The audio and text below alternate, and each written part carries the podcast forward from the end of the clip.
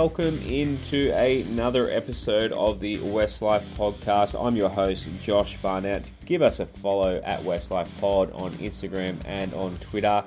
Give us a subscribe and a like and a view if you can over at our YouTube channel. And if you want to support the show, patreon.com forward slash Westlife. And uh, we have uh, one of our Patreon OGs joining us tonight, uh, Aaron and Rob as well. I'll get to those boys in a second. I'm obviously re recording this intro after the show because if you were watching live, apologies, I did have some audio issues as we came in, but um, yeah, I managed to sort those out pretty quickly. Luckily, who knows, I was testing the audio before we went on air, and sure enough, as soon as I hit go on the live stream, the uh, the computer decided to kill my audio. But it all got sorted, so it'll all be uh, pretty good. So welcome to the show tonight, and apology to those who joined us live. And please join us again live on Thursday night. We'll make sure the audio is all set. But please enjoy our episode tonight as I throw straight away to uh, my co-host Rob Bashara. Yeah, g'day Josh, g'day listeners. Um, yeah, first time we've had a serious technical glitch like this for a while. Um, but you know, it's been a good uh, week off from no Tiger dramas till NRL 360 reared its ugly head again tonight and started throwing us all over the news again regarding the coach. But we'll we'll be getting into that with Aaron and yourself later, Josh. That's it, and we have got Az filling in. Shane's still um, on his little rugby league vacation at the moment, but um, great as all. Oh, we've lost Az as well. God, we're, we're on fire tonight. There he is. There's Az. Um, as how are you coming in live and loud from uh, Orange tonight? It's uh, it's cold out here, but I've got my heater on, so I should be all set. Looking forward to getting back into the footy after a much needed week off. So, uh, is my audio still sounding crappy, guys? Yeah, it's, it's it's actually not your voice; it's the background. It's just all crackles, mate. The background, right? Okay. Oh, like in the background, you just Rob, hear like microphone going off. How's that? Is that better? Slightly. What, what a start tonight. Here we go. That's better. Second. Whatever you're doing now is better. I sound all good. No, it's, it's still there. there it is. Yeah, it's back again. It might be my internet connection. Okay, might be the uh, Aaron and Rob show tonight, mate. Yeah. Rob, you're doing the heavy lifting. oh,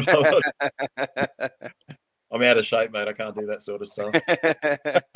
oh, we saw that picture of uh, Adam Doueihi before he can do the heavy lifting. Yeah, he sure could. Uh, am I sounding better now, guys? Can hear you. Thanks, thanks for the feedback. Sorry, guys. Terrible. I have to cut this out. Yeah, be, uh, I, don't, I, don't, know what it is. I don't know if you want to reboot or something, Josh, but yeah, that's quite bad.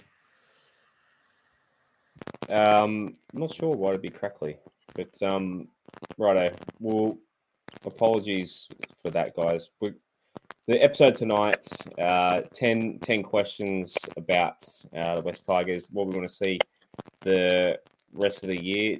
Gussie, check your leads. I haven't got any leads, mate. I'm on the MacBook microphone, so um, shouldn't be any leads. Always turn it on, turn it on and off again. Static. I'm not sure where the static. Yeah, I'd, I'd give it an on and off go, Josh, because it's it's quite yeah. bad. It wasn't there before, um, before Rob, you got that off. We'll, we'll start the first topic, and I'll let you boys talk through it. So, first topic sure. is obviously uh, who's going to be coach. So, uh, Rob, who, by the sounds of it, Madge is going to be um, staying on for now, anyway. Yeah, well, as I said, um, you know, the, the, the talk was he was going to be gone by tomorrow morning at the latest. Uh, NRL 360 are claiming that Tim Sheens is ill at the moment, uh, which is delaying the review. The way I see it with our club, uh, as we've said before, the club really doesn't have much footy knowledge, and they've thrown all their knowledge into trusting Tim Sheens. So Tim Sheens is meant to be conducting a review. I don't know what he needs to review. He's been there the whole time, so I'm pretty sure his mind is made up. It's basically a matter of um, him presenting what he believes should happen to the board, and them either rejecting or accepting what he's got to say. And based on the fact they've put all their faith in Tim Sheens, they're going to go with whatever he says. So uh, on 360 tonight, they're claiming that you know it'll be done before the Canterbury game, which would make sense. You're not going to sack a coach after what you'd hope would be a probable win. Um, so I, I, just hope we can get a, a, win against Manly, but it's it's pretty hard to perform. As I said last week, it's pretty hard to perform with a gun at your head. You know, not just for the coach, but for the players, for everyone. It's just it's just not the way to handle things. No, no one from the club has stepped up and said anything, and they'll have a reason as to not saying anything because they'll say, "Look, it's just a regular mid-season crisis," which uh, mid-season crisis, mid-season review. Um, but no other club's conducting a mid-season review, so none of it really makes much sense to me.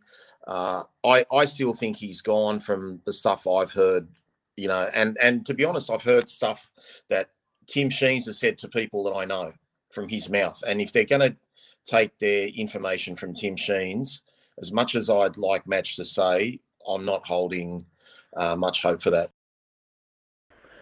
Game one for State of Origin is upon us, and you can watch all the action live and loud on the big screen as you cheer on the Mighty Blues this Wednesday at 8:10 p.m. Uh, you can enjoy the State of Origin special with burger and beer in the garden for just $19. And then, of course, you can get ready for Sunday afternoon footy as our West Tigers come off the bye and are ready for action against the Manly Sea Eagles. You can watch that as well live and loud, loud in the lounge from 2 p.m is kickoff for that one. For more information, visit West Ashfield's website, westashfield.com.au. Uh, terms and conditions apply. Drink responsibly. Uh, step up and play at the home of the West Tigers, West Ashfield. And if you haven't been to West Ashfield before, you can find them at 115 Liverpool Road, Ashfield. Uh, your thoughts, Aaron? Yeah, well, you go from in the morning hearing that he's uh, he's safe for now, and then like you said, NRL 360 rears its ugly head, and we're we're back in the news again. He could be here, he could be gone, he could be like he could be gone in a day, he could be gone in a week. Uh, it's just a farce, really. Um, you say no other clubs are conducting mid-season reviews. I'd I'd say it's maybe others are. I wouldn't be surprised if um, the Warriors or the the other teams who are performing poorly are, but they're just not publicizing them, and that's the that's the difference. We just we always end up in the media because we just keep being well, our business just keeps being leaked to the media. I hope Madge stays. I think he real like I said last week. I really think he deserves the chance to coach uh, Adam Doueihi once he comes back. I really think he deserves the chance to coach to coach the new guys who are who have signed for next year. And again, like last week, I worry about the domino effect who we potentially lose if we lose Madge. So I hope he stays the coach at least for the year. Just get some stability in the club. That's what the club really needs. It needs stability, needs to not be in the media all the time because the worst part about it is these players are going out there on Sunday potentially not even knowing if their coach is going to be their coach for the following game and to me, that's that's not the way to run a club. That's not the way to break a finals drought. And if they keep trying the same thing, expecting a different result, well, they're just insane.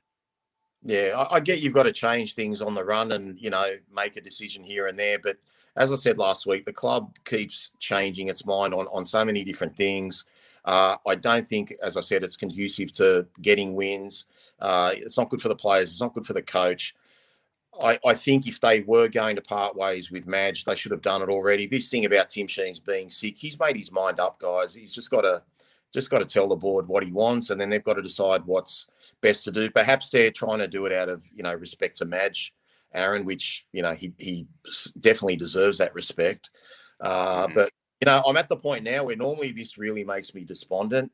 I just don't care anymore. I, I really don't. I, when I say I don't care, I just don't let it break me or affect me anymore. Like I've I've been bracing myself for a couple of weeks now that that Madge is going to go.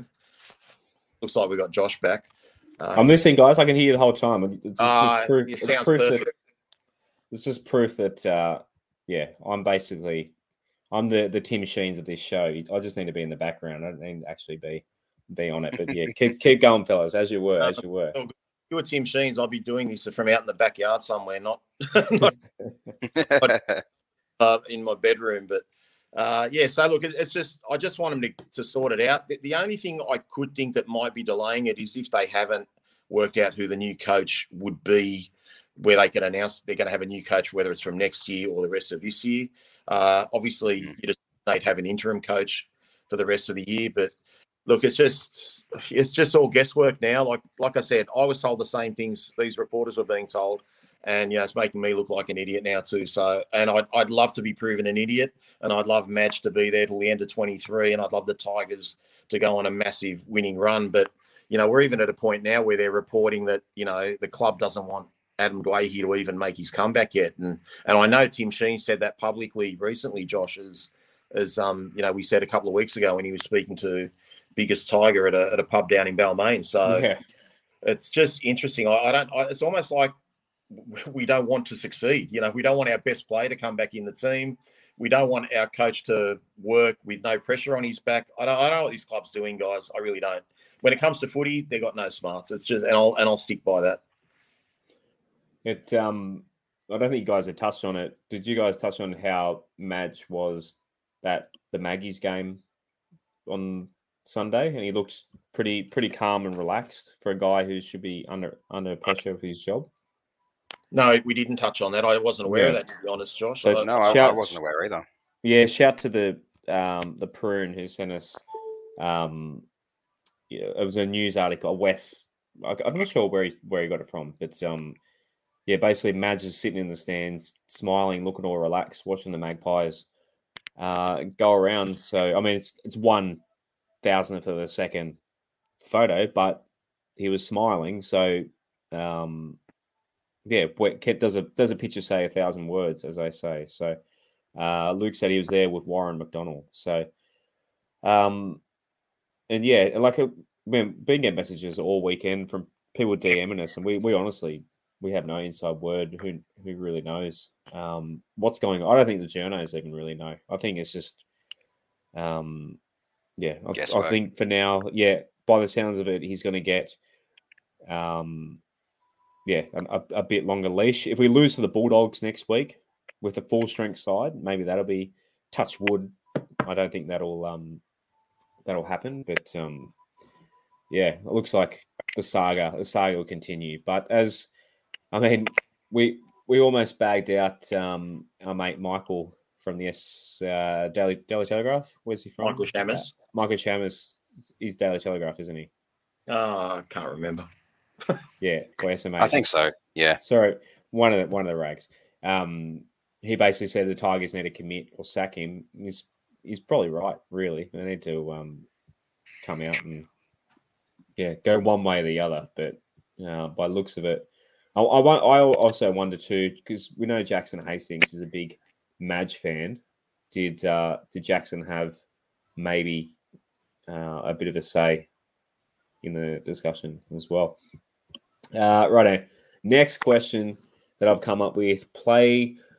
So you could argue that we are mathematically avail- uh, able to uh, make um, make the semis by um, yeah make the top eight this year with what six points out of the eight or four after the bye would be probably six. Um, do is it too early to start throwing in young guys looking for the future and maybe not playing the guys. So I've got Luch, Luke Garner and Kelma uh, on the graphic there. Do do we start blooding some young guys, Aaron? At the moment, I think it's still probably a little bit too early. I don't think the club would say they're a mathematical chance of finals just yet. I think they'd say personally they're right in the hunt. Uh, yeah, three points out of the eight, uh, three wins out of the eight, and differential as well with um, 12 games to go. You'd probably have to say they are going to focus on the long game at the moment. And I think they are resigning themselves to missing the finals if they do decide to sack Madge, because I don't think a new coach is going to come in or even a caretaker coach or whatever and bring the club to the finals if there's no Madge because we can afford to lose maybe three or four games out of what's left. The club, people inside the club may believe we can do that. I think the playing group may believe we can do that, especially with our strongest team back out on the park. So I like the idea of playing the young guns, but at the moment, I probably wouldn't be playing them until later in the season once we are potentially officially ruled out of the finals race in maybe the last five rounds or so. Rob, 2005 was a pretty similar situation this time of year, wasn't it? Uh, I wouldn't say it was too similar. We were probably at our worst, sitting at about 10th place. Yeah. Uh, we did beat the Roosters and we beat, we beat Roosters and Bulldogs. Yeah, I remember. Uh, yeah. I remember the second time we beat the Roosters prior to that game. That was the game that one of us was going to move on and one of us was going to drop backwards. We really needed to beat the Roosters that day. I felt to just get out of that little, little sort of pack of teams, you know, out of the eight uh, and to make our run. And uh, that was a bit of a heart attack game too after a Liam Fulton intercept that he threw for an opposition try, but we end up hanging on and, and getting the win. Uh, hmm. I, I, think he, le- he learned his lesson, Liam Fulton, didn't he? He never threw another intercept pass to the Roosters, did he? No, no uh, not for another five years anyway in Golden Point. But he he's got a, a what do you call? I don't know what you say. He no one gives him a bad time about that. He, he's just Shasta Lamb, good, great he, dude. Had him on the show a couple of years ago. Yeah, he, he's a much loved uh, character of the West Tigers. Yeah. Uh, no one gives him any grief for that. Had it been Benji or or Luke Brooks or something like that, he might have lived with it for another thirty or forty years. But um, anyway, look, I, look, we're definitely in a worse position now. As Aaron said, we've got to play our best team. We're mathematically still a chance. You look at it from Madge's point of view. Like if we lose this weekend, he's most likely out of a job. If we win, it gives him probably another week. So you know he, he's riding on every ref decision, player decision everything. So he'll want his best team moving forward. If we're totally out of the picture with six weeks left, as much as I love Luch, um, you know, then you wouldn't play Luch, you wouldn't play Kelma. And I'm, and I don't, no offense, I don't think there's young guns coming from below, but you just got to decide who's going to be at the club in 2023 and play those guys because there's no no point playing the guys that are going to be playing for other teams next year and making other squads better squads. So, but let's just get to the point where we literally, physically, mathematically cannot make it. And, you know, as, as I said last week, Madge isn't giving up. So if Madge isn't giving up, I'm not giving up. But we are really going to have a big struggle trying to get there. But it has to start this week again. Uh, Ghost three six five just said, uh, just shared a photo on Facebook saying, uh, uh "Welcome to the middle," for uh, Adam Doueihi. Oh yeah, I do say that. It was oh, he's posted it four hours ago. It's uh, I mean, it's look at those biceps, Jesus, the bloody quadceps on uh, Adam Doueihi's arms there, but like pythons coming out of his shoulder. Um, so that yeah, could that mean this? This literally isn't really a topic tonight. Or we, are talking about the halves soon. Um, yeah, could uh, could the AD to thirteen experiment becoming, guys? Yeah, look at that. How's that for a uh, a segue? Our next topic: Who will the halves be? I reckon. Uh, before we go to that, I reckon if we beat Manly this weekend, that might buy Madge up to another month. Because you look at our draw after that, we've got the Dogs, we've got the Warriors, and then we've got a possibly depleted Parramatta side at Leichhardt. After and there's a and there's a wraparound buy in there as well, which gives him an extra week to sort of get things back on track. So potentially up to a month, I reckon, if we can beat Manly this weekend, he might yeah. have a little bit of grace there. Yeah. Um, who was it? Nick just said on YouTube, if you lose to Manly, I mean, Manly are a good side. I don't know. I think, I think he can survive losing a club. I mean, if they get flogged by Manly and the, the players aren't turning up, maybe, but uh, like a, a hard fought loss to Manly, do you think Madge should be gone? Would that be enough, Rob? You'd like to think he could hang on, but I, I don't think it'd be enough, Josh. I think if he loses, the drums are beating now, mate. I'm, I'm actually yeah. surprised. I'm surprised he's not sacked already if they were going to do it. Uh, in terms of Adam playing lock, we've discussed it before. I don't really see him doing the defensive work of a, of a lock, but it's funny. One thing that people haven't mentioned, and we'll, we'll get onto the halves in a minute. Tim Sheens sees Jackson Hastings as a lock. Tim Sheens doesn't see Jackson Hastings as a halfback. Now, I actually I actually feel the same way about it, but unfortunately, Jackson Hastings is the best halfback we've got. So he, you're going to be an idiot if you move him from number seven. So I don't know if if they're thinking of maybe just having some sort of, you know, the three of them playing in the middle and I don't know, one on either side of the ruck, or I don't know what they're thinking of doing, but I just don't get the point of Adam not being back. In terms of what Swally put there, mate, I just reckon it's a bit of a G up. Yeah, that's what Carlo reckons. They're, they're probably just they're probably just saying, you know what, like you know, you you you've done your knee, you're an old man, you don't have the pace anymore. You know, come and join us and do the hard work. So it's probably something like that. Oh, it was exactly what we did. We just speculated something that's not not going to happen. So I'll try and uh, yeah, try and get a team list update as soon as um, yeah, as soon as we can. So um, yeah, the halves pairing. So we kind of kind of segued into it there. So obviously four guys on the screen there: Adam Doueihi, Luke Brooks, Jackson Hastings, and Jock Madden. Um, Aaron, how do we fit these four guys going forward? What um, what what how how do we? Obviously, Jock's at the off contract at the end of the year. Uh, mm-hmm. Brooksy's got a, a, million dollars on the table next year. Adam and Jackson have one more year left on their deal. So, how do we solve this puzzle? Well, well not us. How does how does the club solve this puzzle? It's not not our job to do, but uh, how how would we do it?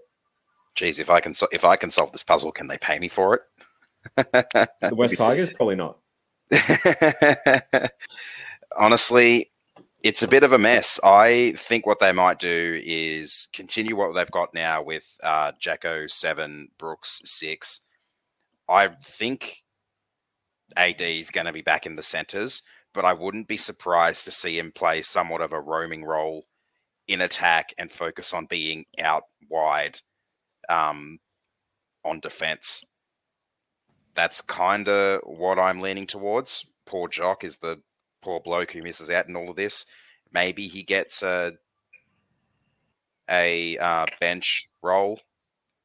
We might have uh, the sort of situation we had back in round six, I think it was, where uh, the game against Parramatta, where Jock came on, he moved to six, and Brooksy moved to nine to give um, uh, Simpkin a break. I think yep. that could be the direction that we potentially go for the rest of the season.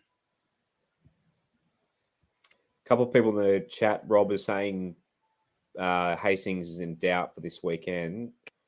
Um, so that throws another spanner in the works. So if man, it just complicates. It's like a um, uh, what are those? What are those? Trying to think of the word. Um, the God, talk, Josh, talk. The yeah, a flow chart. Flow chart was try, what I'm trying to think of. A flow chart. Yes, no. If if jo, if uh, Jacko is out, then we go with this. Yeah, flow chart was the word. That wasn't worth the wait. Sorry, guys.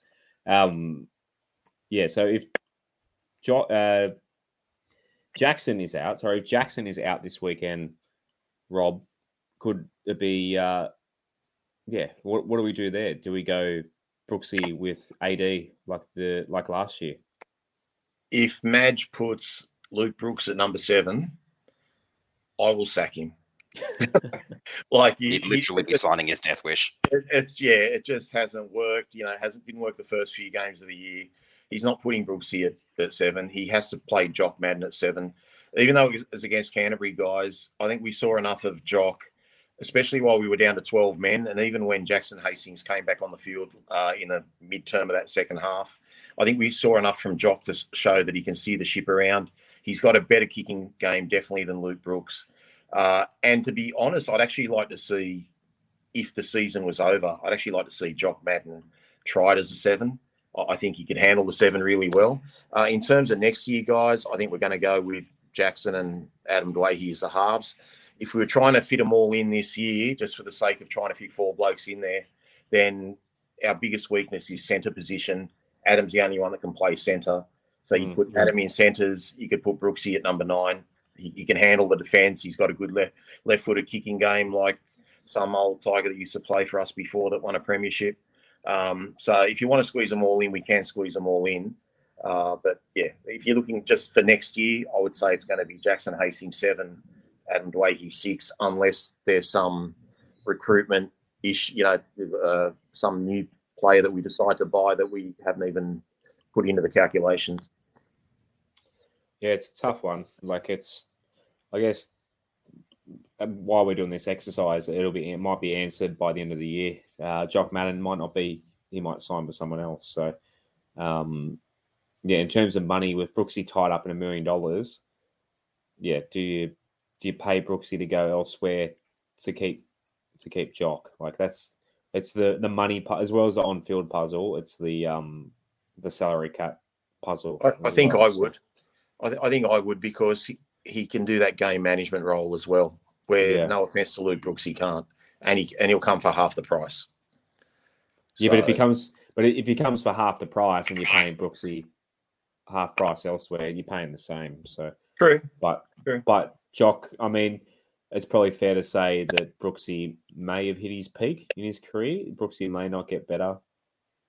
Well, if we don't, if we don't, if we don't play Brooksy at uh, number nine, and and why I mention that, like, where else can you play Brooksy? If he's not number six, he's number nine as a part-time number nine, or he's out. So if we decide Adam is number six, then there's just no future for Luke Brooks there, or, or Jock yeah. Madden, to be honest. If they see Jock Madden as a number six, so we we just have to make our mind up as a club. Who are we going to move with forward? It, it'd be nice to have someone that you could keep as a backup in case of injury. And I think you could afford to carry Jock Madden on a cheaper price, you know, provided obviously someone like the Dolphins don't snap him up yeah. or something like that. Yeah, there's, I don't know. I feel like someone will throw half a mil at him. They should be. Yeah. They should be. Yeah. He's I think the great. Dolphins might chase him pretty hard considering who they've signed so far, which is a whole lot of not much. And their yeah. spine is looking pretty thin at the moment. I mean, I mean, the Bulldogs, that they could afford him, should go after him. But um, fingers crossed he stayed. I, I don't want it to him to end up in a, in a Fox Sports article um, one day. Let's face it, he probably will. Yeah. Uh, righto. This one's pretty uh, pretty stacked, boys. I had to go hard on the uh, the images here. The two, three, four, five combo. So it's probably safe to assume Daine Laurie is the one. Um, we just talked about the six and the seven. There's uh, nine guys on that graphic there. So Cameron Marlow, Adam Doueihi, uh, Starford To'a, Jimmy Roberts, uh, our new addition, um, Brent Naden, uh, Tommy Talau, Asu Kepaoa, uh, old mate David Nofoaluma, and young junior Tupou. There's four positions and nine guys who can play those positions. Uh, Aaron, uh, how what who who are your two, three, four, five for this year, and then going forward next year? All right. Well, for this year, I have no doubt uh, Kenny's going to be the five. My my thoughts uh, with the centers. It's a little it's a little tricky. The centers, especially, do are they going to try and bring the jet back in once he comes back? Obviously, Rob and I had our um, differences about the Jets' year so far last week, but are they going to be able to bring him back in with the guys we've got now? I think Naden is going to get a chance to cement himself on one of those edges, probably the same edge as Kenny. I think Nofa will come back in to the two, um, whether that's this week or down the track. I think he will be coming back. I'd say Tommy Talau would be in the, in there as a possible option uh, after he comes back later in the year, but we're not expecting him back until after round 20, I believe. So for this year, I'm going to say Nofa, uh, Doueihi, Naden, and Kenny. Next year, I'm going to say Nofa. Uh, fudge. it's hard. It's hard. Yeah. Yeah. The the three I'm unsure about for next year because I really do think that next year, um, Doueihi will end up back in the halves. But, but yeah, I think Naden and Maumalo will probably stay the four and five. It's just that three that I'm really unsure about. Maybe Talau gets the three next year. Um, I doubt he'll see much game time late this year, considering how serious his injury is. They might end up just keeping him out until uh, the preseason and then just load him up, getting getting ready for a big season next year. But honestly, who knows? It, it's a bit of a mess. Uh, Rob, a few people uh, will go three six fives. We've talked about this before. Talau uh, probably moving to the second row as he bulks up a little bit. That might solve it. Um, so maybe we can eliminate, yeah, eliminate Tommy Talau, um, as Aaron just said. Adam's probably going to be in the halves as well. Um, makes it a little bit easier, but still, who who are your two, three, four, five? Yeah, in terms of the rest of the year, I agree with Aaron. Uh, I think it'll be well. Hopefully, Noffa's you know hasn't put had a line put through his name, but uh, Noffa and Kenny on the wings, uh, Naden and Toa in the centres, maybe maybe Doueihi. So I mean, obviously Aaron said Doueihi. I think a lot depends on how Toa goes this week. If Toa has another bad game defensively, uh, then I, I, think he might be back to Reggie's, and then and Doueihi gets that spot. In terms of next year, guys, I mean both uh, Nofoaluma and Maumalo are still with the club, so you'd assume they're going to be the wingers. Uh, the centres, I, I, can't see us having James Roberts next year. I think he's maybe just about turning 30, wouldn't he? I mean, he's, he's got to be getting on a little bit, and with the back issues and all that sort of stuff, he might be a little bit of a risk for the club. Uh, Oliver Gildart doesn't look like he's likely to be considered for a while. So I would say our centres next year will be whoever we buy between now and the end of the year. So I'm sure we're going to go centre shopping, and Naden I think Naden will be fine. But in, as well as Naden goes on the left, I actually think he'd, he'd be a better right centre. He's got a great right foot step, and um, actually wouldn't mind seeing them swapped around this week, uh, Toa and Naden. So, where where would you put? So you'd put Starford, Toa, and Reggie's then, Rob. Uh, if if Adam plays there the rest of the year, if Adam comes back in time, but who knows what's happening with Adam? Is he going to play this week? Is he going to yeah. play round fourteen? There were reports today he's going to uh, play maybe in round 16. And I should mention, Josh, I don't know if you're aware of the reports today. Apparently, the club has opened uh, negotiations with Daine Laurie. Uh, yeah, I did say that. Yeah, they're looking to upgrade uh, the last year of his contract from 200 to 350, and they're talking about uh, further extending his contract. So uh, that's good news for Daine Laurie. Uh, yeah, so that's why I basically didn't bother talking about the one because I'm pretty sure we'll we will lock him in um, for a bit. Yeah, he's still a little bit he's still a little bit raw, but um, he's he's a big part of the team going forward. A few people, guys, um, man, Nofoaluma has gone from the club favourite to, uh, yeah, basically people being a little bit unhappy with it. He's basically he wasn't happy. I don't know if you guys caught the Magpies game on the weekend. Um, and he's come out in the media and said, "I'm not a second grade player sort of thing.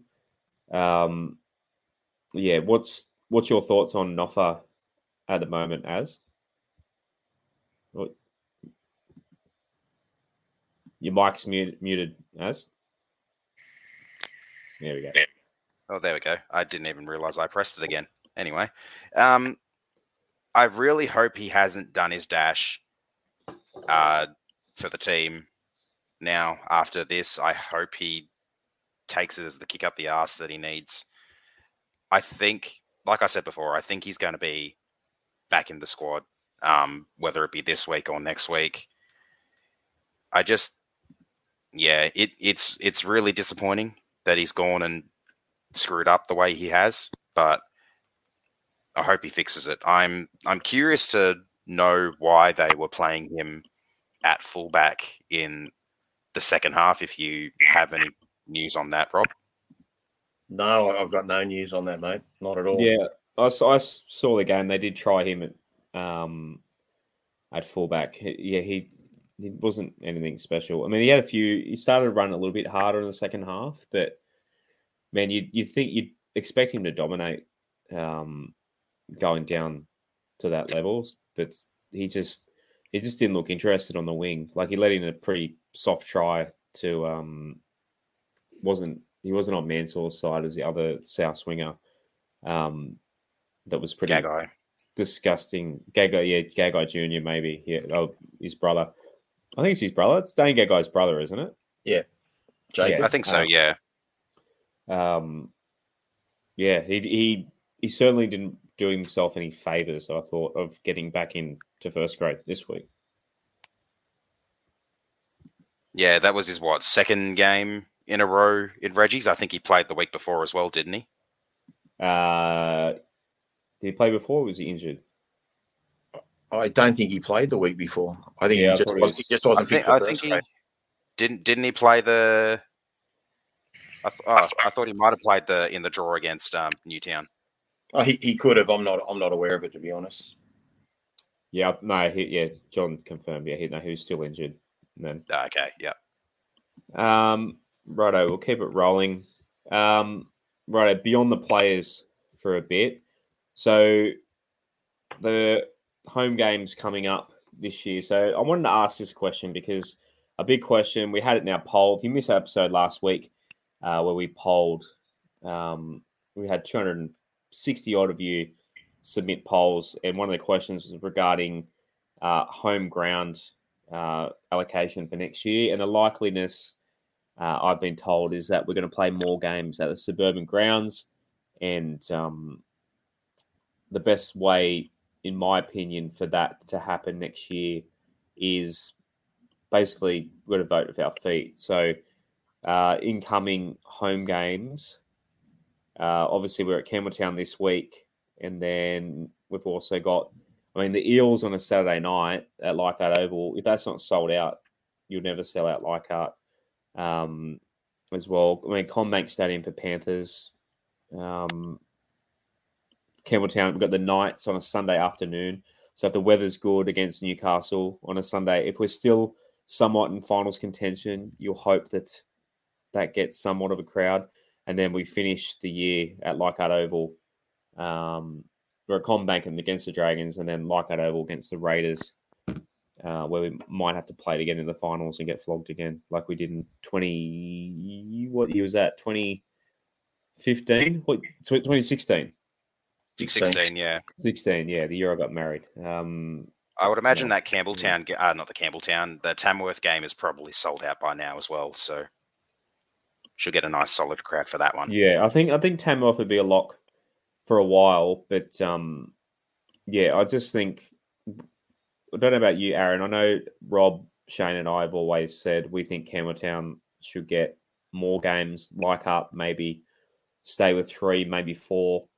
But um, we think Campbelltown really needs, but basically give the CommBank games to Campbelltown for next year. What are your thoughts on that? Let us know in the comments too. Yeah, I I think I mentioned it uh, a little bit last week as well. Sorry.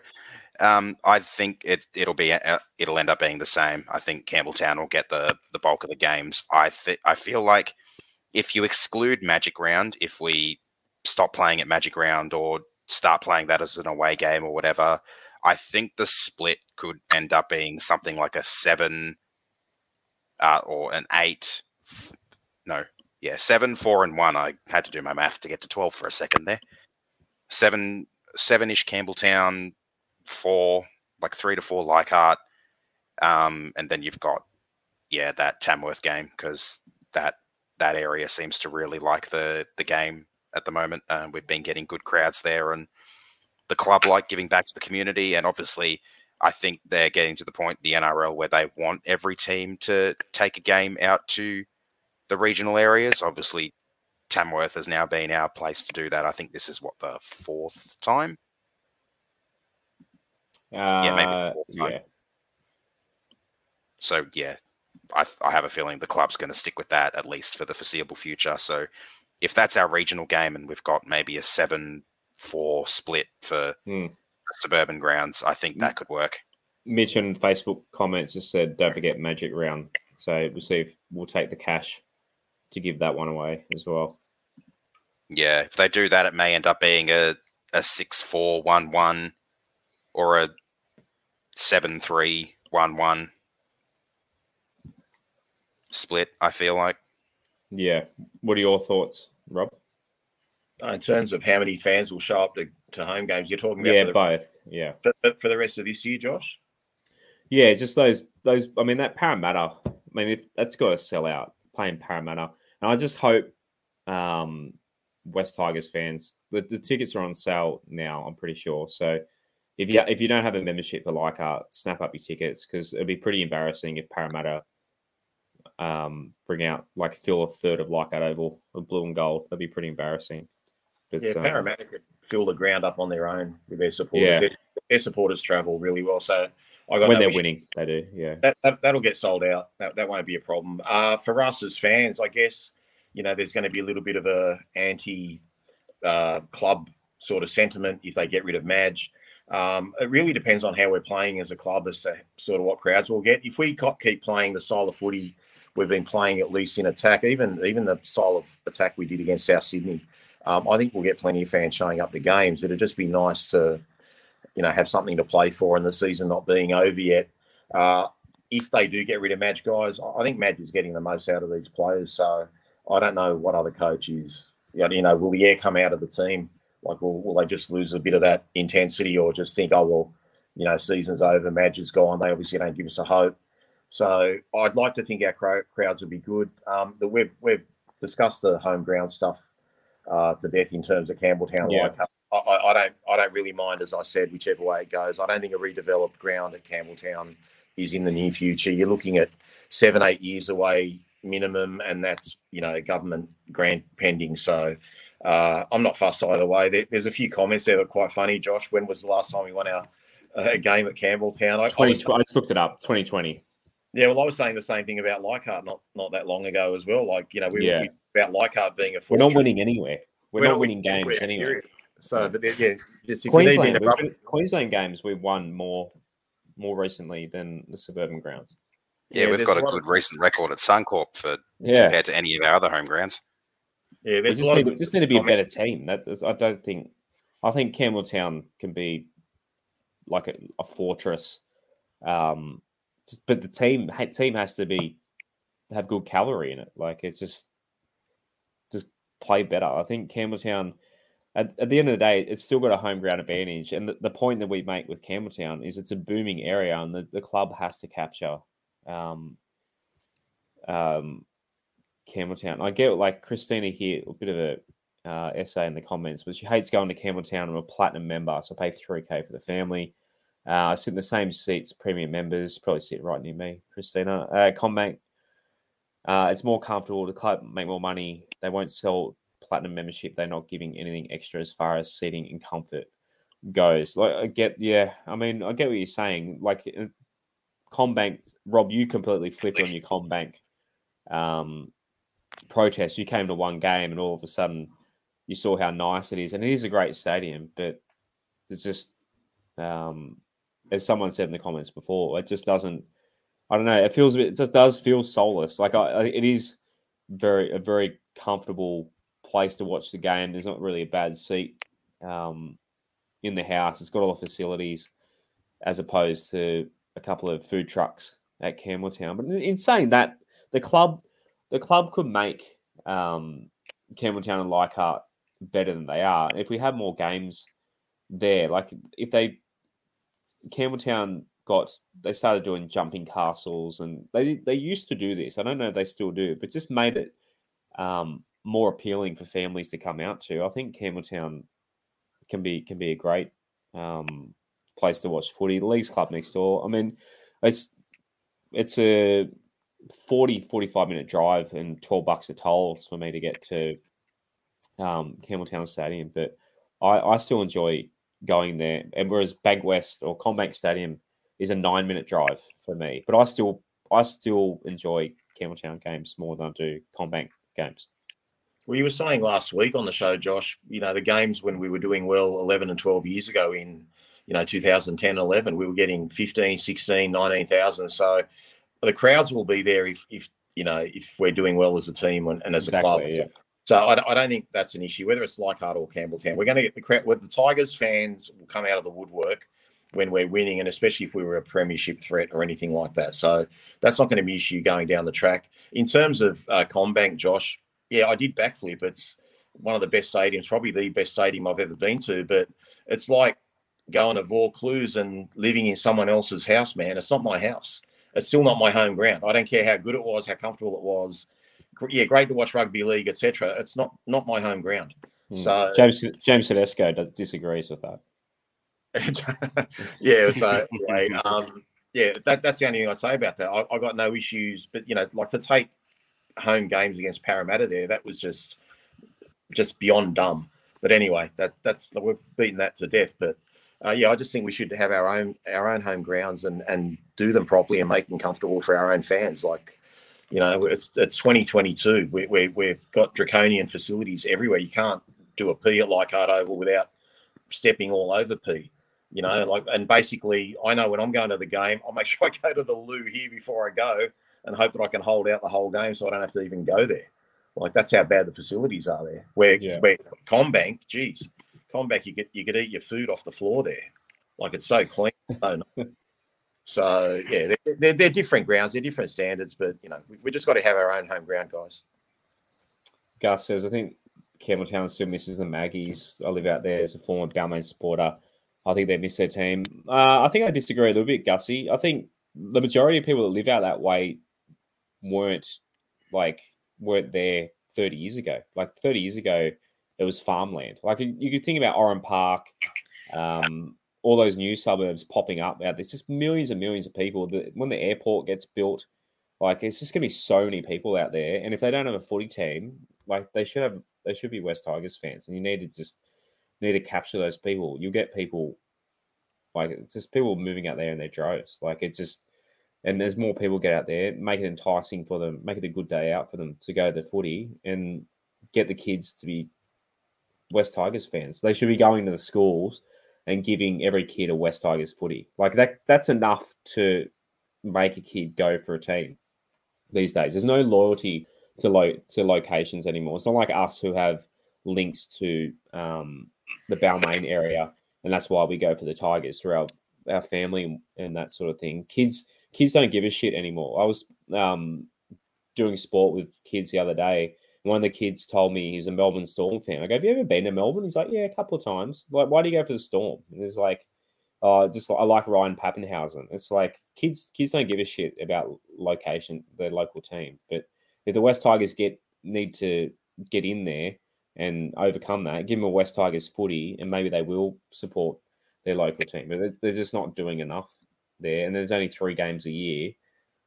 The the area, um, yeah, I mean, a few people are saying that Leichhardt is is um, better than Campbelltown. Like, there's a bit of an argument. I guess it's a bit of the Balmain background people, and I I agree. Like Leichhardt Oval, we've said this before, Rob. Like, my grandfather's grew up in the Balmain area. That's why I'm a Tigers fan. So Leichhardt Oval, I have my wedding photos at Leichhardt Oval.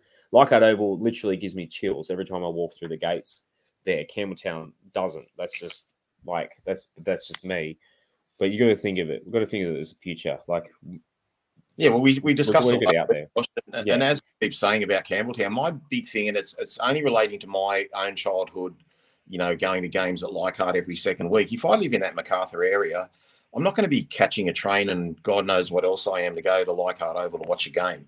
And certainly, you know, my parents, as a nine or 10 year old, would have let me do that on my own, regardless. So I just feel like we need to have a game every second week or thereabouts at Campbelltown if, if you want them to, you know, sort of take the West Tigers on board as their community team.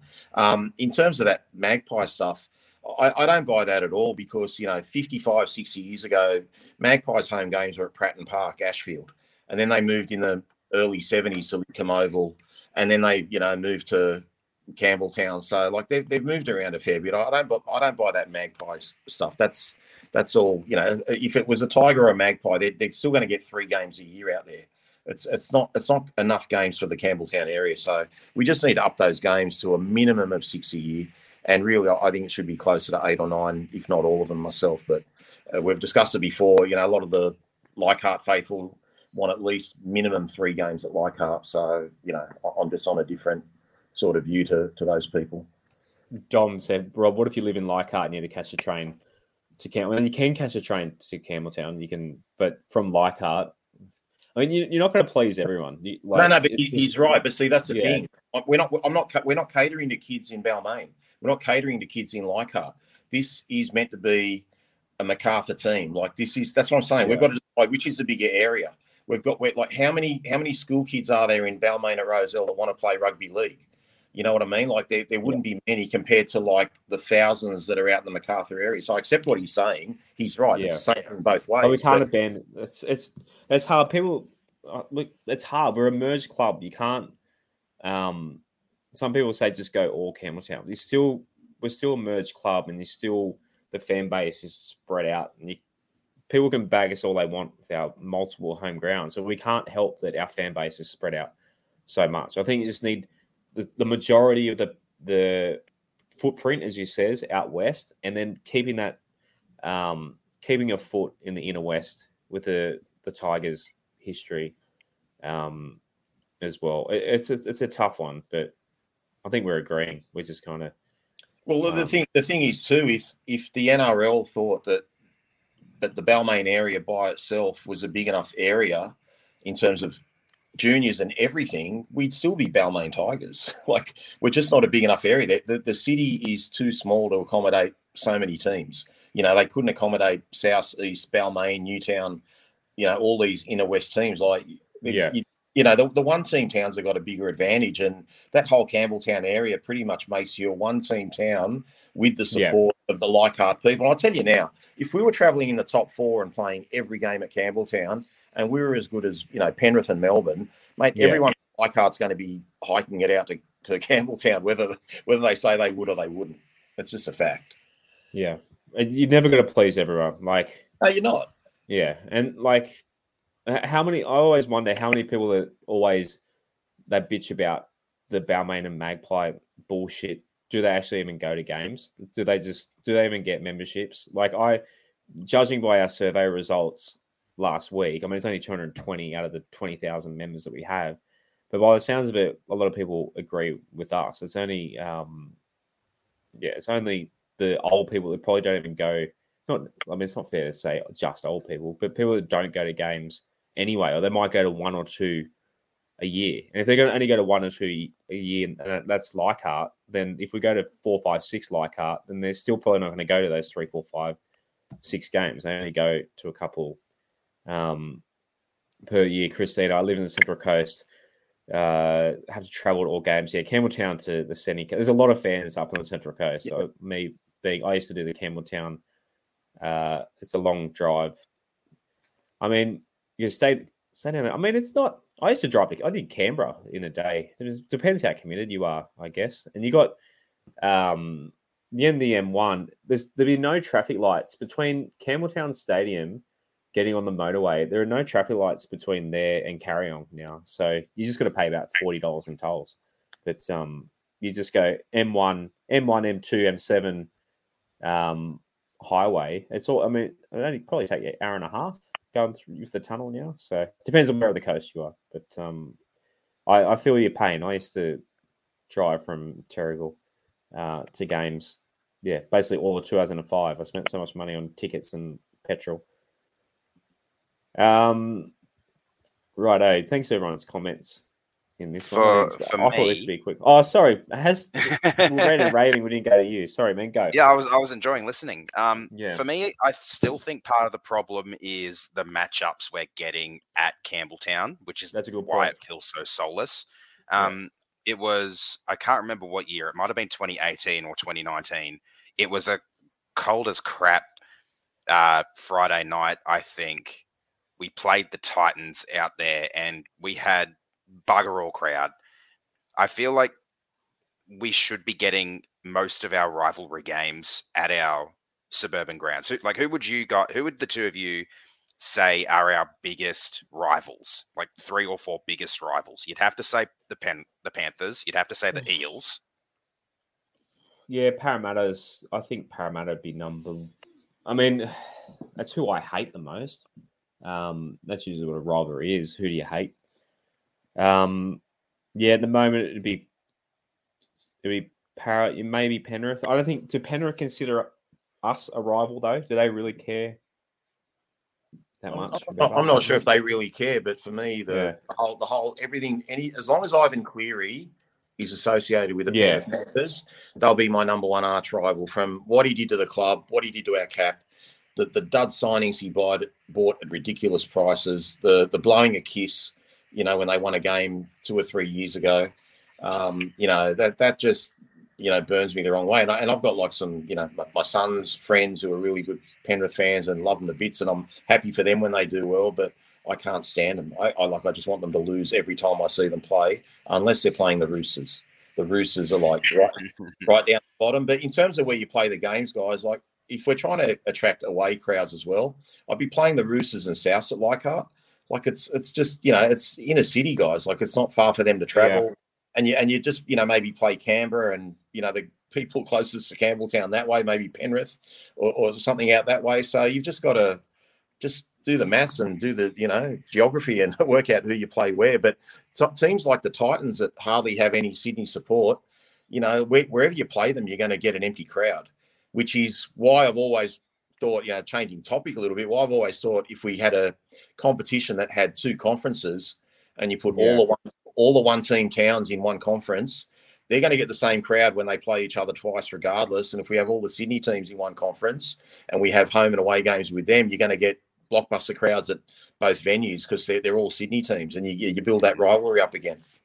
Did you steal my idea? I'm sure we've talked about that on the show in the past. That was my um, I think you have talked about that in, on the show in the past. Yeah, yeah, mate, that's yeah. been my thing. That's been my thing for. yeah, I, mean, I, can go back on Twitter five years ago. I think Buzz. I think Buzz Rothfield wrote wrote an article about it as well. But yeah, basically have nine um, non New South Wales and nine New South Wales. The argument was that the other teams have to fly more, but they have to fly anyway. They have to fly like, anyway. It if you're the Cowboys, you fly twelve. You're on the plane twelve times a year whether you're in the conference or not. So, I mean, who cares? The Warriors, you got to get in a plane anyway. Well, prior, right? so, prior to the Dolphins being named as the 17th team, we had obviously 16 teams. There's nine Sydney teams and seven one city teams. So it kind of didn't didn't work out perfectly. But the way I would have done, does that include Newcastle? Yeah, that inc- Newcastle would be one of the yeah, ones. So Newcastle, Newcastle would go. They got their own airport. They could they can be a non Sydney team. No, well, I'd, I'd, have no, no. Sorry, Newcastle's in the away teams. So yeah. the, the, the, Sydney team that I'd sort of kick out or, or, put with that conference would be the Roosters for many reasons. One, they can afford it; they can afford the travel. yeah. Um, two, their supporters don't go anywhere anyway. Like they don't show up till the semi-finals are on. So that, they'd be the perfect team to just use in that and just have eight and eight. But now that we've got the Dolphins in, you know, that kind of throws a spanner in the works. We need another team. Um, get Perth in the comp ASAP. Exactly. Well, you get Perth yeah. and then nine and nine, but see, then then the breakup there, there's going to be teams having a buy and stuff like that. It's a bit weird. Well, not not necessarily having a buy because you've got 18, but if you structure it that the each conference plays each other, uh, plays their own division before they play the opposite conference, and it becomes a bit of a, a weird one to work out. It's not as simple uh, as it would yeah. have been teams. Just on your earlier. So what I was so sorry. So what I was getting at in regards to Campbelltown, a lot of the time the teams we play out there are the teams that we don't have away fans for. A lot of the time it's the Pan- yeah. uh, sorry, it's the Broncos, it's the Titans, it's the Warriors, it's the Knights, um, and the Knights typically don't travel that far down from Newey. Yeah.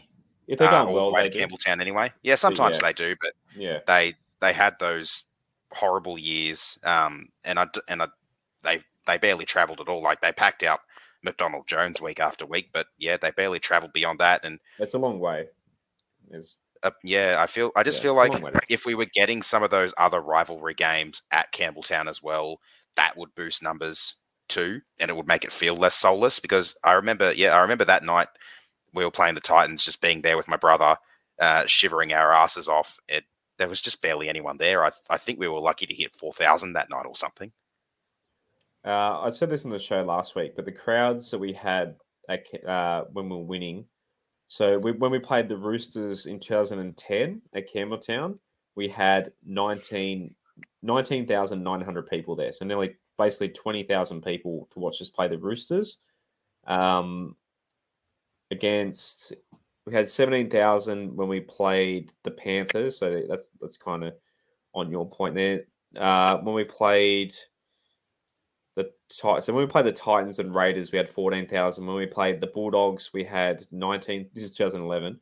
uh, 19,000 and 16,000 when we played Penrith. So yeah, it does. It's worth a couple of like at least worth a couple thousand more. As I, I do get what you're saying, but I mean, if we can get nine, nearly 20,000 people there for a Roosters game, I mean, they might as well be an out of town team. Yeah, uh, as Rachel as Ra- Rachel said, she kind of summed up what I'm trying to say. Winning winning creates crowds. You go, we'll go anywhere. I mean, when we won the comp 2005, Ains, uh, what was it called? It was Telstra Stadium, wasn't it? Then Homebush. Um, we were packing that out like as well. We we just go even it's the shittest ground to watch footy at because you're so far away. But the team was playing so well by late late in the year. I think we played the last game against the Panthers when we lost. Yeah, it was. Yeah, we yeah, lost. it was like we were in the top four. I, I can look it up where that crowd was, but I think it was 34 22 or something that game. Yeah, yeah we, we, were we winning. last two games. Yeah, Sheens pulled off a couple of players late. It was almost like we tanked to come fourth. Um, anyway, I just uh, found the one that I was um, the the game the game against the Titans I was talking about. So yeah, it was round 16, 2017, Friday the 23rd of June. The Titans beat us 26 to 14. It was the six o'clock game. Uh, we had a crowd of 6,891. So a bit more than what I thought, but still, you'd, you'd want to see more than that at our suburban grounds. Yeah, well, I don't know if you can access it, guys, but have a look at uh, if you can try and find the crowd for uh, the 2005 first semi final uh, where we beat 20, 26,000. Yeah, that, that's what I'm saying. So that was a semi-final, guys, and, there, and still there was hardly any North Queensland guys there, and we only got twenty six thousand. So how are you going to get massive crowds for the Cowboys wherever you play them, really? And like we, yeah. and we packed out Leichhardt. I think we packed out Leichhardt a, a couple of times. You know, yeah. we like I remember the famous Tedesco try there in uh, 2016. That was a, a, a you know a massive crowd that day. So you know, it's never going to be perfect, and the game really caters for TV rights now. It doesn't really cater for the fans, and, and that's what I miss about the game. Like I was speaking to my wife about it last weekend. We love the fact that we could just go watch three grades and, and make a day of it, and and you just can't do that anymore. And especially if you've got a Friday game at six o'clock, like there, there's just nothing to look forward there at all. But the Sunday afternoon games were were fantastic. Uh, hmm. Joseph Alafaci says there won't be many Manly fans this Sunday at Campbelltown. I don't know. Manly fans seem to travel better than the stereotype says lately. The, I know when we played them at um, on Anzac Day at CommBank last year, there was heaps of them in Parramatta. So um, maybe the Roosters are starting to become that don't travel. They are team. Uh, Gus, I don't mind our... if we get um, I don't mind if we get some variety with our like the time slots we play for our Campbelltown games. But I feel Leichhardt at the very least, every game we play there should be a Sunday afternoon. Yeah, but like I, like we've said, you can't Channel Nine picks that, so yeah, it sucks. It, it, does annoy me that I said it last week as well that there's one Sunday Arvo at Leichhardt this year. We, there's three. They generally do pick a lot of our our games at our suburban grounds on Sunday Arvos. We we yeah. generally have a pretty good Channel Nine. Channel Nine games. Yeah, Channel Not Nine does year, like the four PM. Passed. Yeah, they like the four PM um, slot there, but I think because the team's not going well, Channel Nine hmm. they pick the first three games of the round, and I don't think they pick. Um, they're not picking us for Friday night footy um, much this year. Uh, Late in the season, they get uh, a Sunday night game as well. I think it's the last five or Saturday night. Sorry, late in the season, they end up having the four games, one each night. Yeah, that's well, right. So. Yeah, they do take over. Right, I thought that would be the quickest topic of the night. It ended up being the longest, but that's all good. Um, that's sorry, that's boys goes at it. That's all. yeah, but um, yeah, right. Who will be re-signed? So I'll bring up. Um, as have you had a thought about this? Which players do you think that are off contract this year will bring back next year? Let us know in the comments what you think, guys out of the three you've got on screen there. No, I any. Think... I, that was just the first oh, okay. three I thought of. Well, starting starting with those three, uh, I think the only one of the three of them that will get re-signed will be Jimmy Tamou. I think he'll get one more year. Like Rob said before, I don't see uh, the Jet getting another year. And as much as I, I'd hate to see it, I think Jock's gone at the end of the season. I've got to try and remember who else is off contract now. Yeah, I've got, I've got a list in front of me here. So Austin Diaz, okay. Luke Garner, William, obviously Luke Garner's got a contract now. Uh, William Key, Jock Madden, Henry O'Kane, Jimmy Roberts, Tommy Talau. Um, I forgot about Tommy. Uh, Tommy Talau, Jimmy Tamou, and Brendan Tumeth. So a lot of guys who aren't playing first grade at the moment. I'd, I'd say a few of those may be, um, what's the word I'm thinking of? Development players. Yeah. Uh, any of those young or the younger guys. There's a, few, there's a couple of to- yeah, a couple of toilers as well, but um, yeah, Gus I re-sign think... all of them. Don't need to be, but it's cheap. Um, yeah, I mean he's right. I mean Jimmy Roberts probably won't get big money offers to go elsewhere and might might you might throw 150k at him or something. But um, I mean, Jock Madden, I think the one that's going to get the most money is Jock Madden. There's not really another guy. Tommy Talau with his injury, coming off injury, like is anyone going to? I mean, it depends how he when he comes back and how he comes back. But um, Jock Madden's going to take the most money. Yeah, uh, I, I, I think it'll just be maybe some of those other younger guys, the Toilers, um, as well as Tamou and Talau. I'd love to see them re-sign Jock, but with the halves conundrum, like we were discussing before, I don't yeah. think they're going to think there's a, a place for him, and they might encourage him to look at his options. The same as um, Little, even though he's under contract for next year, I have a feeling he won't be at the club next year either. Yeah, um, Rob, what are your thoughts? I think um, Tamou says if he wants to play on, as we've said before, I, I don't want yeah. him. I don't want him signed if we've got to twist his arm to sign. I think if we offload Luke Brooks, I could see Madden saying, I, I think even if we are paying a lot of his money, Josh, uh, elsewhere, I still think we come out no worse off, if not slightly better off, by upgrading Jock and paying some of Luke Brooks to play elsewhere uh, particularly with you know we don't know how Adams going to go. He's had a couple of serious serious injuries in his career, so it'd be good to have him on board. And uh, but the other guys are they're pretty much all development players, so it, it, really depends on how the rest of the year goes. And it's a lot of speculation, Josh. I, I, really haven't seen enough of those young guys as well to know who they'd keep. And yeah, I mean they're not all young too. Some of them, some of them in their mid mid twenties.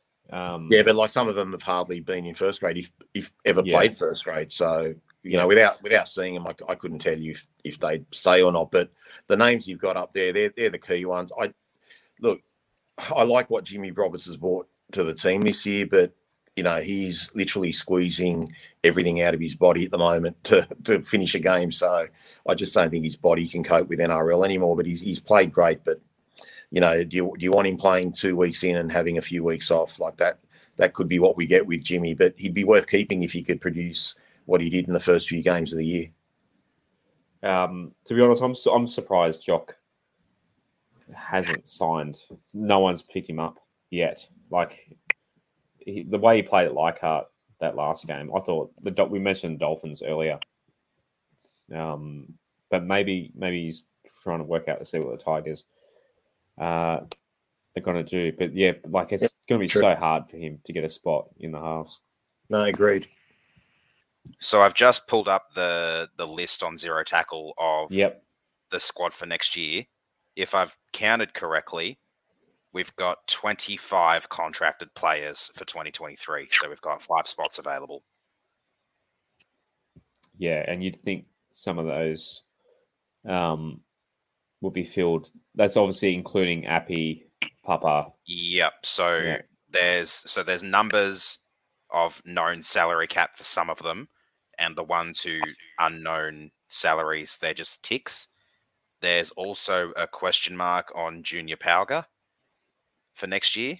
Um, so I'm not sure what that go is there, but I didn't count that question mark, and not counting it, there's 25, even though there's a mutual option for Joffa. I don't know if he's taken that up or not, but he has. Yeah, he's he he's, has taken that up. Taken it. Yeah.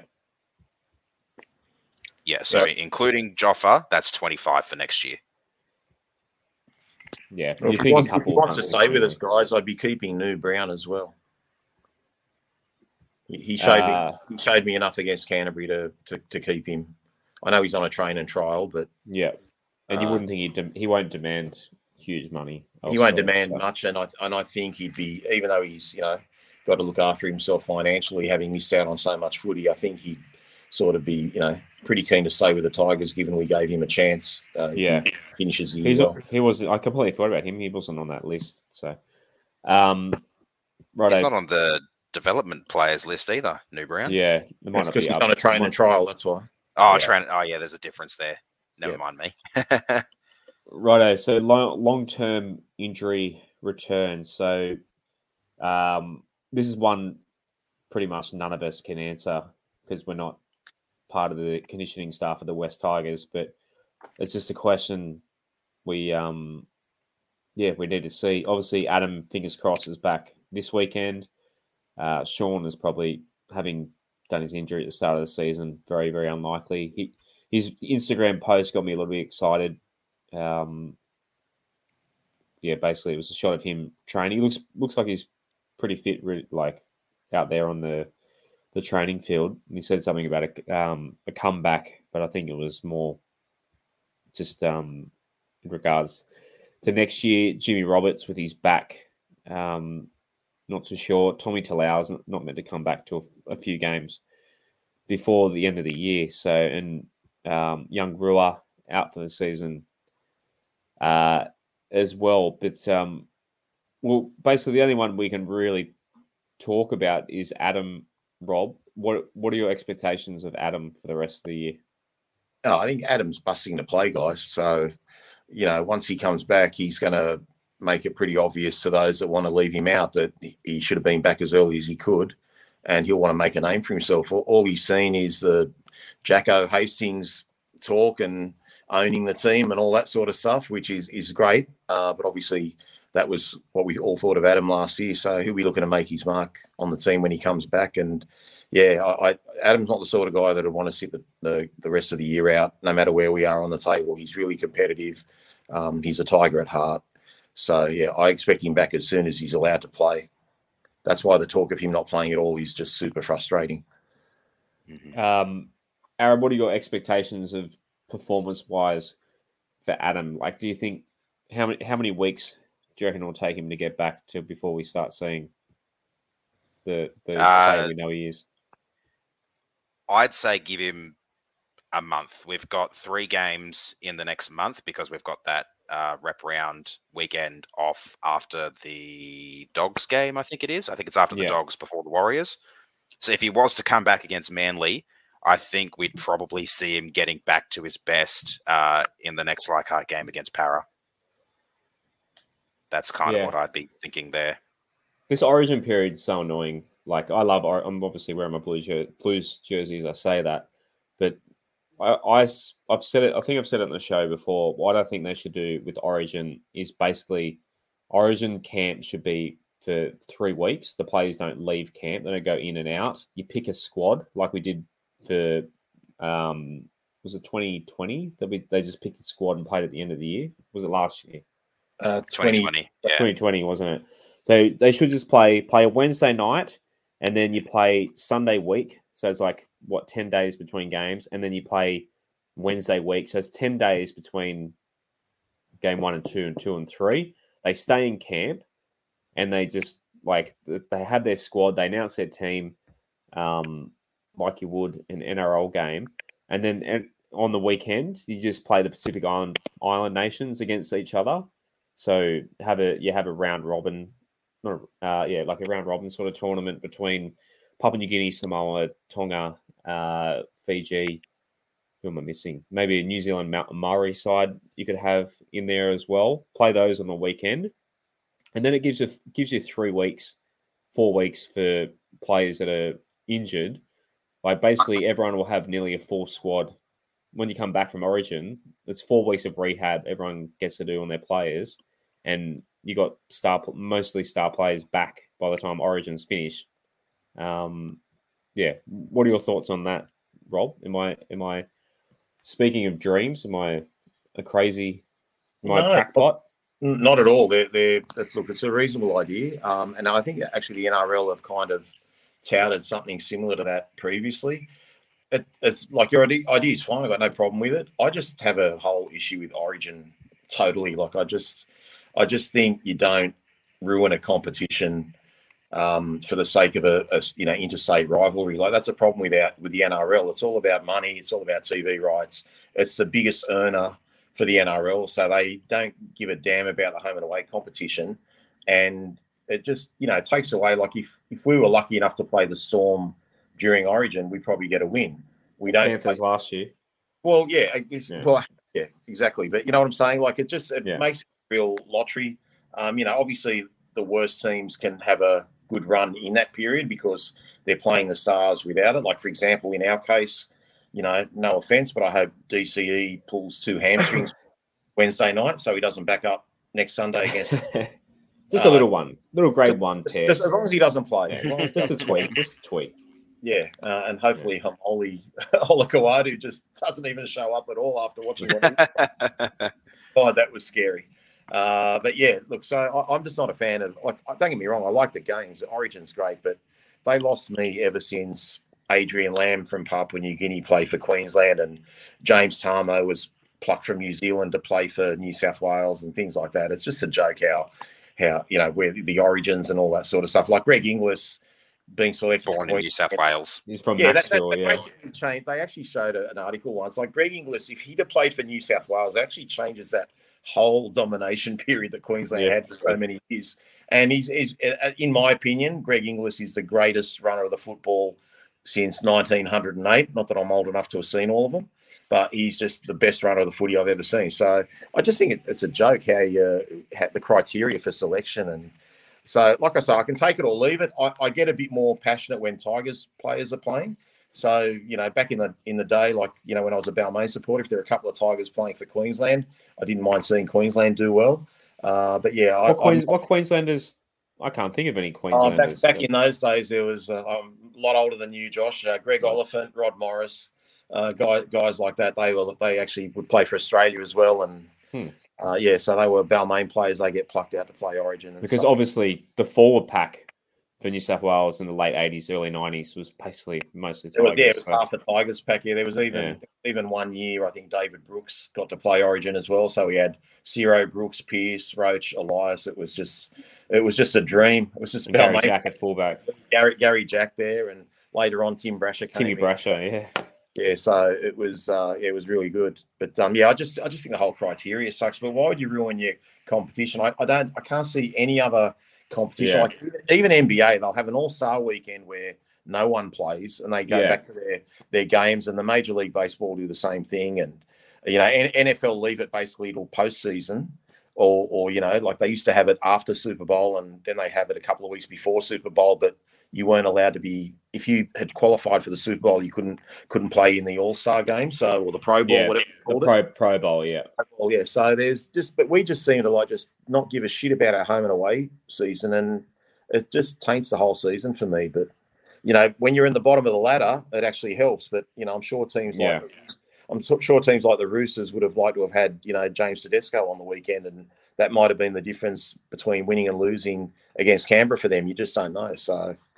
Anyway, I've gone on a bit of a tangent there, but yeah, I'm not, I'm not really an Origin fan. But I, right. I say to Roosters fans, I, I like They- idea. if they stop buying all the good players, and they don't have to worry about that shit. So I don't feel sorry for the Roosters in that regard. But um, True. right, our next question. Crystal balls out. How many games are we going to win, Aaron? What are you thinking? Obviously, twelve gone, twelve left. I see us as legitimate chances in around six to seven of them. It's a matter of how many they can actually win. Is there any thoughts on which which ones? Looking at the draw. Yep, I'm just pulling the draw back up on my phone. What have you got a number in Uh, mind, Rob? Me? Yeah, I, uh, I will not be picking a number between five and nine. Uh, and it, it's basically match dependent. I reckon we could win nine and make the finals, and I reckon we might win five or less if we sack a catch, uh, sack our coach, or, or you know, a little bit of air sort of comes out of the team. Uh, I, I still think we can make guys. If, if Madge thinks we can, I think we can. So I'm not giving up yet. Uh, Joe says six. I might sit on the fence with Joe there. Half the games left. What's that leave us with? Nine wins for the year. Not Yeah, enough. 50 50 50. Not enough. But I mean, how how many games do we have to win, Rob, for you to be satisfied with this season? Like to have a bit more hope for 2023. For if we can win seven out of 12, I think I'll have a bit more hope for next year. Look, I don't want to keep repeating myself, but to be brutally honest, if the whole Madge thing died down, you look at the injuries we've had all year. Admittedly, we're getting back to reasonable health now. I was, even though I'm not happy with where we are on the ladder, I'm actually satisfied with how we've played. The I can rock up to games now feeling like we can win them. Uh, yeah. we, we, we have attack now that we didn't have before. Uh, we have scramble defense that we didn't have. Obviously, I didn't like what we put against um, South because we just never looked in it from the first minute, even though we had a 12 point lead. But they've given me enough hope this year to build on 2023. But if you start changing the coach and putting doubt in your head, and is this guy going to stay or that guy going to stay? You know, it, it, makes it a little bit uncomfortable. But I'm, I'm like, even though we're in the same position I predicted, I'm actually more than satisfied with how we've gone in terms of effort on the field. And and it's not just the effort. I actually think we should have won some more games.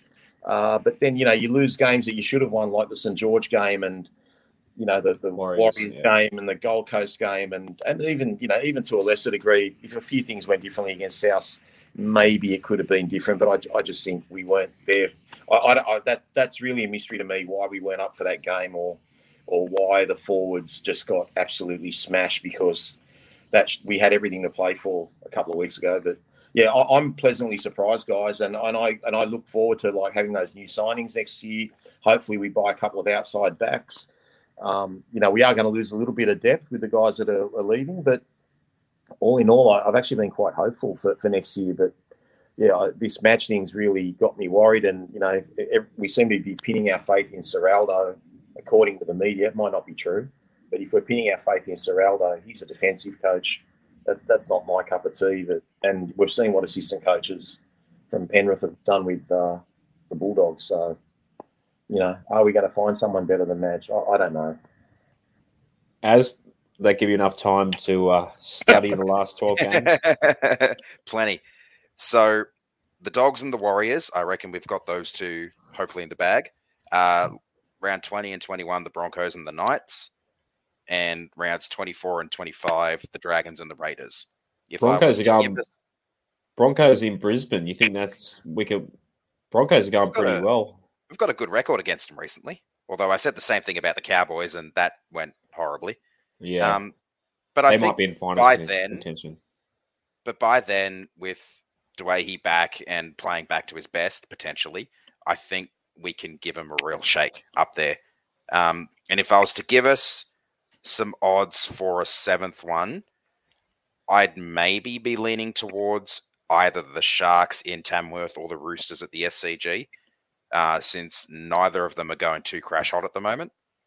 The Sharks you know, started off great, but they're sort they're sort of starting to fall off a cliff, I reckon. Um, the Roosters so we might be a shot at them. We never beat the Roosters, but that game might actually be at the new stadium. Hopefully, if it's built. No, I think I think they're starting the or they're opening the new stadium in the last round with the Roosters and the Rabbits. Yeah, I think that's what they're doing there. That I'm pretty sure that's their last home game at the SCG because I think they're off to Melbourne in round 24. The SCG um, sucks. Not yeah, it sucks for footy. Sorry, like as a cricket fan, it's, it's, as, a, as a, I should add as a footy as a footy stadium, it sucks. It's a uh, as a cricket fan, obviously love the place, but um, I'm I'm not going to that game if it's at the SCG. Mm. Um, I think we need to realistically win maybe eight to be a shot at the finals. Finish with an 11 and 13 record. I think that may be enough this year. I think it was what eighth was 10, 10 wins last year. That was the Titans just barely scraping in there. Yeah. I think we yeah we'd need the 11th. Um, maybe the 12th if we don't get a big enough boost to our for and against in the near future. But 11 wins total, maybe, which would mean going eight and four in this back end. Don't see it happening, but I'd like the club to give me some hope. win, win Rob, three in a row these first three weeks, and maybe. I get what get what Rob was saying with the five to nine thing because if we lose, come out and lose a few in a row, basically mathematically out of the chance, out of finals contention, it could basically derail like to none. Or if they win a few and get into finals contention, like it could could go either way. So if they come out, the, the next few games will basically determine how much effort. Like if you look back to um, 20, when did we win? We won uh, 11 out of 13. The year that Robbie Farah got injured towards the end of the 2019. year. 2019. Yeah, 2019. We played South the last game of the year and got no, smoked. Sharks. What year was it we played South last game of the year and we got smoked? But we're out of finals contention. I, I still maintain whatever year it was. that was. was 17, I think. Yeah, I think I still maintain. I think we got flogged by South that last game, but if we're in finals contention, I think we we could have beat them because but because we're out of finals contention, the players just didn't turn up. So Yeah, wouldn't, Actually, wouldn't have no, been, that was- wouldn't- can't be that was 17. Robbie wasn't there. Yeah, that was that was 2018. So yeah, that was the year we finished um, with a 12-12 record, Yeah. but still six points out of the top eight because yeah, so we could have been we could have been 13 11 that year yeah. if- if we had it turned up. But that still would have Um, we still would have missed out on the finals by four points, which is nuts to think about. Yeah. Uh, how's how's your timing in the comments, Kenny? When's the center of excellence? We'll look what the next uh, slide coming up is.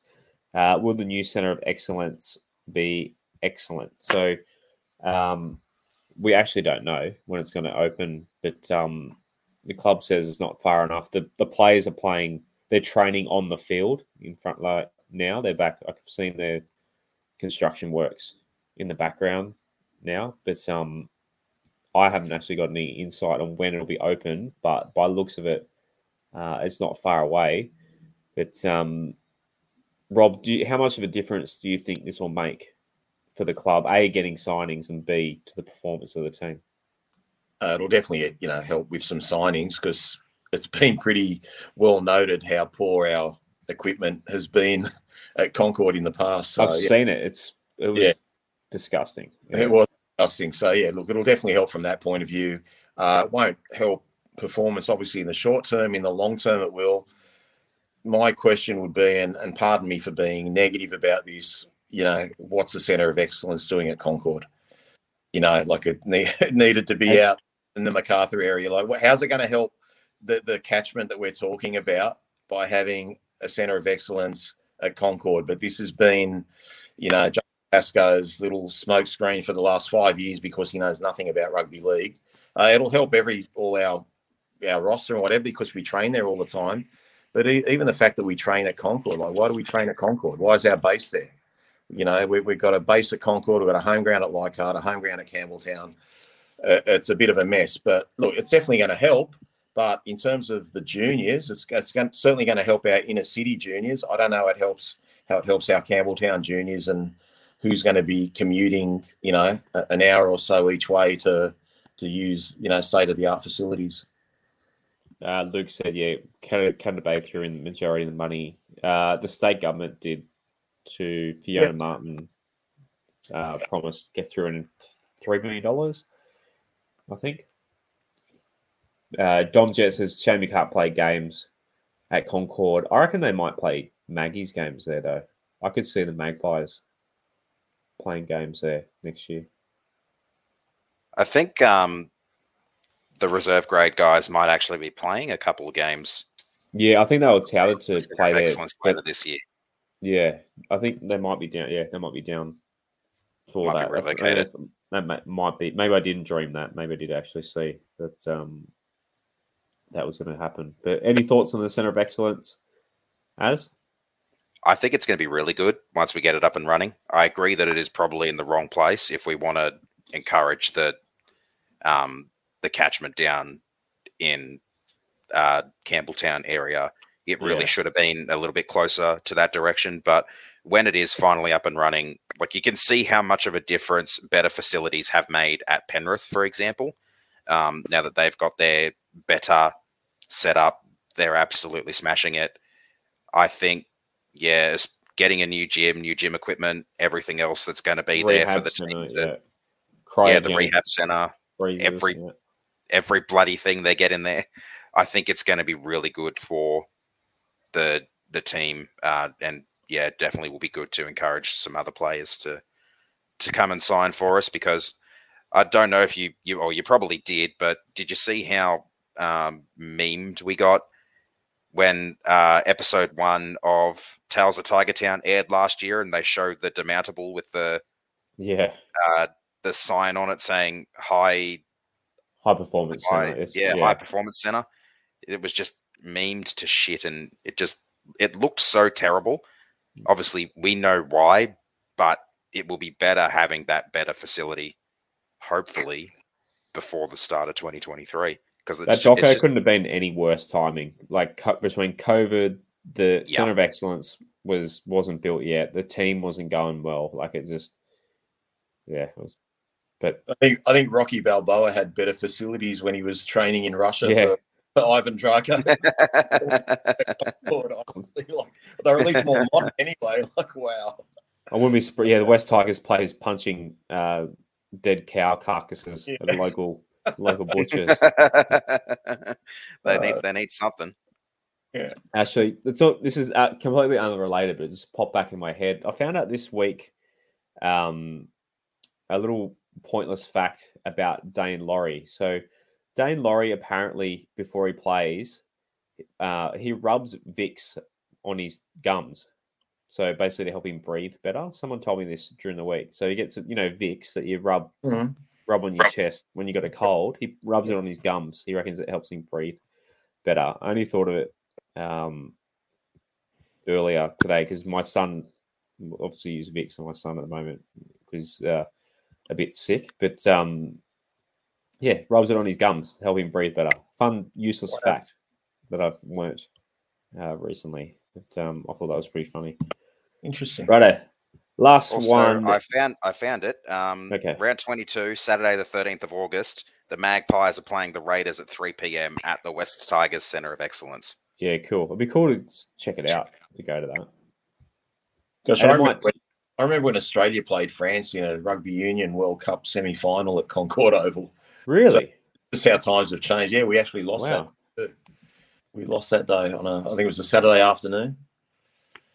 Mitch, I used to do the same thing when I played. Okay, so it's not that.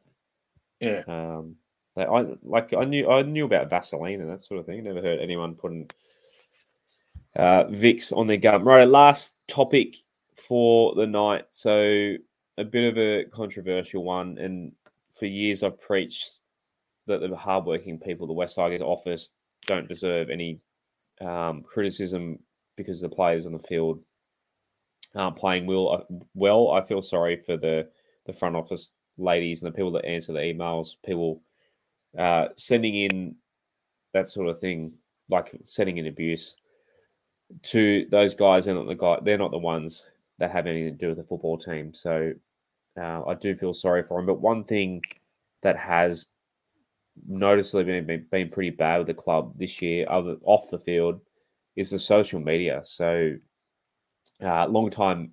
Uh, for those that don't know, long time. Uh, what was his head? His title, marketing manager, I guess. Uh, Dan Tallentire was, yeah, he was the man behind the West Tigers socials for a few years, and they did such a good job with content and that sort of thing. And now it just seems like I don't know if they hired someone in his re- replacement, but just the social media, it just seems to like someone pointed out to us today. They didn't. There's not even anyone doing live um, live scores for the the Magpies games and that sort of thing. So, uh, Rob, is there anything else about the social media for the club this year that just doesn't seem uh, seem the same without Dan at the helm? Who's that? He's at NRL. Yeah, Dan was a legend. Um, Dan Dan was great. Kept everyone up to date. Uh, he had a feel for the crowd as well, like you know, feel for the room, so to speak. Um, I don't know who they've given their media stuff to at the moment, but they're just getting it wrong everywhere, Josh. Like it's just, you know, they're, they're, they're putting the wrong things up at the wrong time. They're not putting the team list up at the right time. They it's just not the way an organisation should be run. And even though it's only the media thing, and you know everyone knows I love to bag the club, etc., etc., it just shows like at every level of the club, this is you know we should be all over it. This is You're trying to promote your team. You're trying to promote your club. This is a really important aspect of, you know, keeping your fans upbeat. You know, uh, trying to try, trying to make us all happy and, and and let us know what's going on. We we feel left out when we've got to hear things from you know other media outlets or TV or radio, and you think, well, hang on, why didn't the West Tigers official page post this? You know, this can't be right. So it's just a poor look, guys. It's just it's just not good enough. You know, without going on too much about it, it's just unacceptable. Uh, I remember that week. It was um, in the lead up to Easter Monday.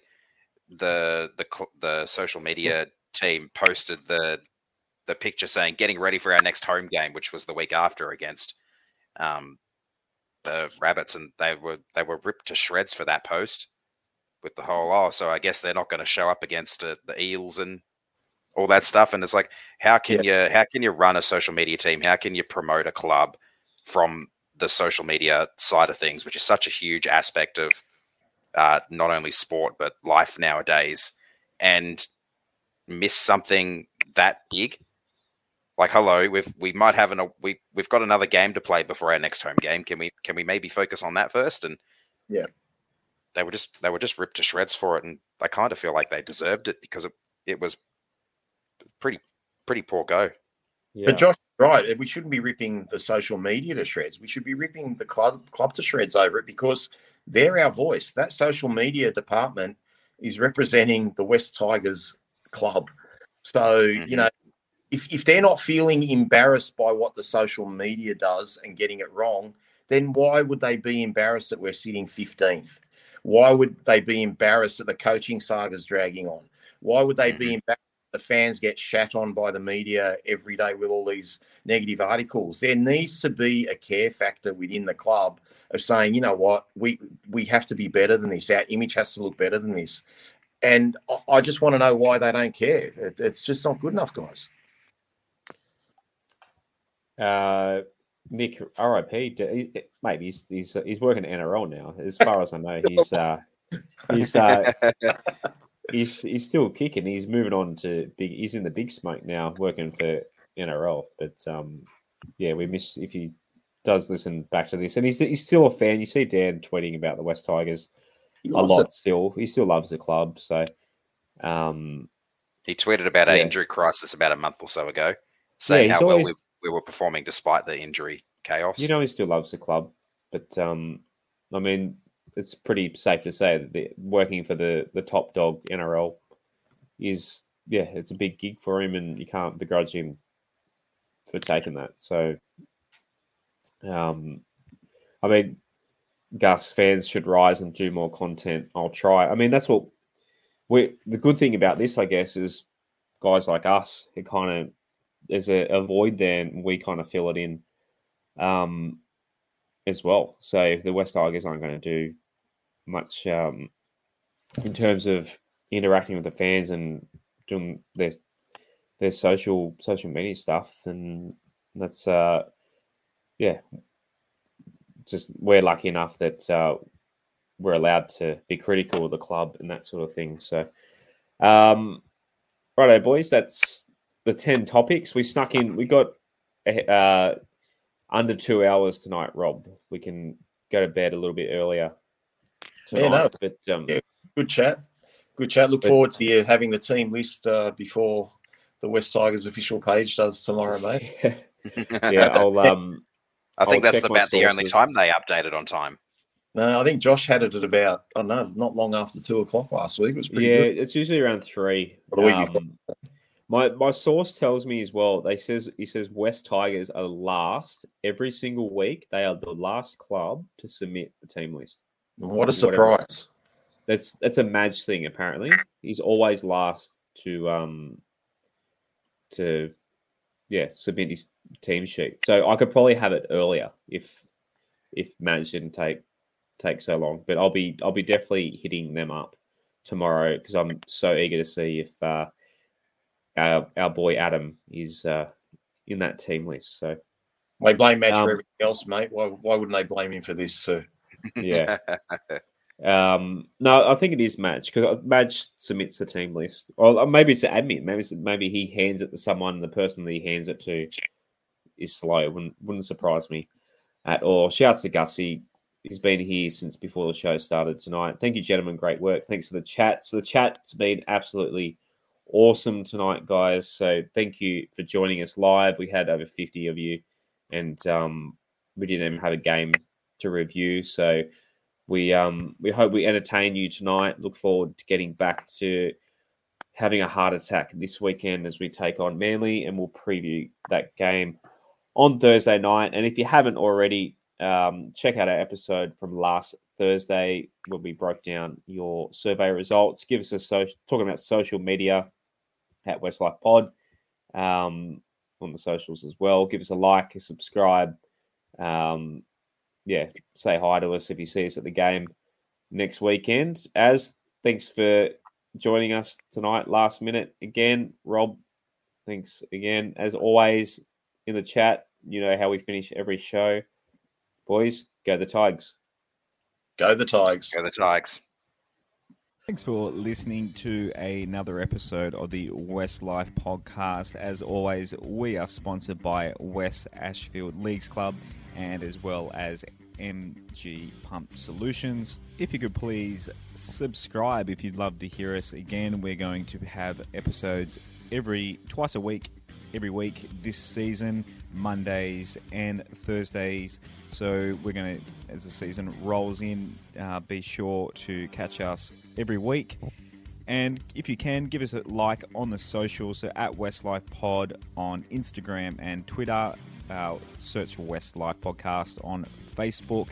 And if you'd like to take part in the show, uh, patreon.com forward slash West Life. It's just a couple of bucks a month to help grow the show. We'll see you again next time on the West Life Podcast.